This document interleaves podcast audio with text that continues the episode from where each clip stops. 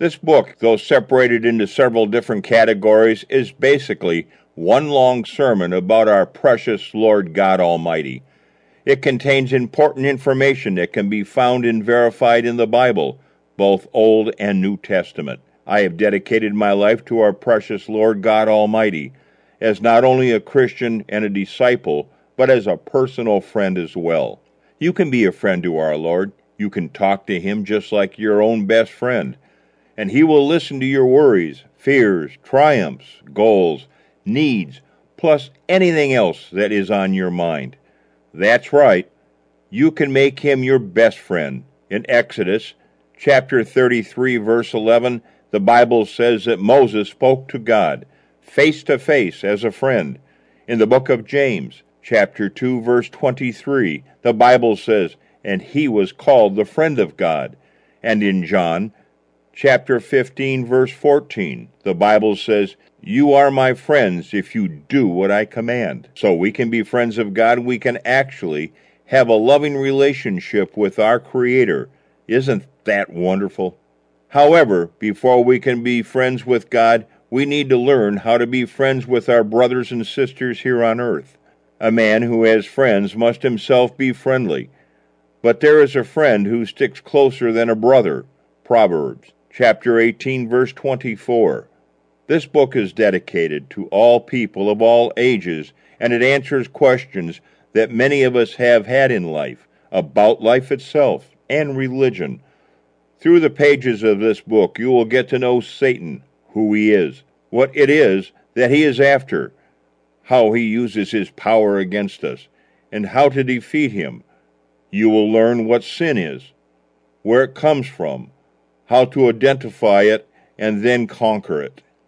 In all these things we are more than conquerors through him who loved us. Romans chapter 8 verse 37. Even if you do not believe in God, you should read this book anyway. Even if there is not a God, I would rather live my life as if there were, because as I lay on my deathbed, I will know in my heart and soul that I was a good person, an asset to society, and did the best I could possibly do. If there is not a God, none of us will ever know anyway. But if indeed He does exist, then you will know the rest of the story. Even if Jesus were not the Christ that we believe Him to be, I would still rather live a good life so that the man that we have come to know is Jesus Christ, whom we know did exist, even if it was not really the Son of God, did not die in vain. Either way you looked at it, he loved mankind and believed that we would come to live as decent, loving, caring human beings rather than live and act like animals. After all, that is the only thing that separates us from wild animals our ability to think and rationalize things, and to work things out with calm reasoning.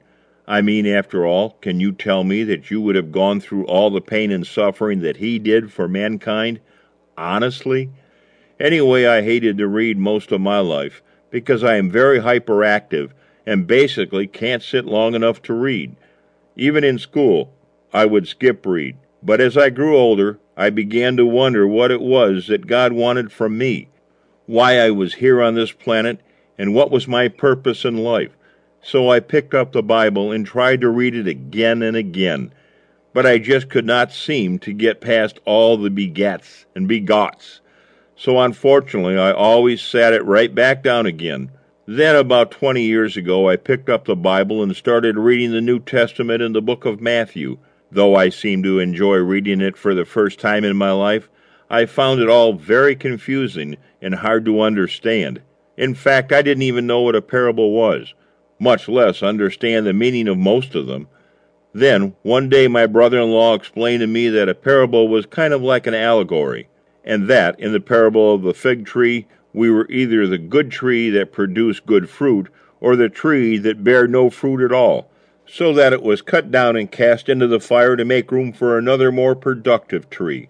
The fruit that the tree bared, and or did not bear, was good and or bad deeds in our life, or what we have done with the life that God has given us.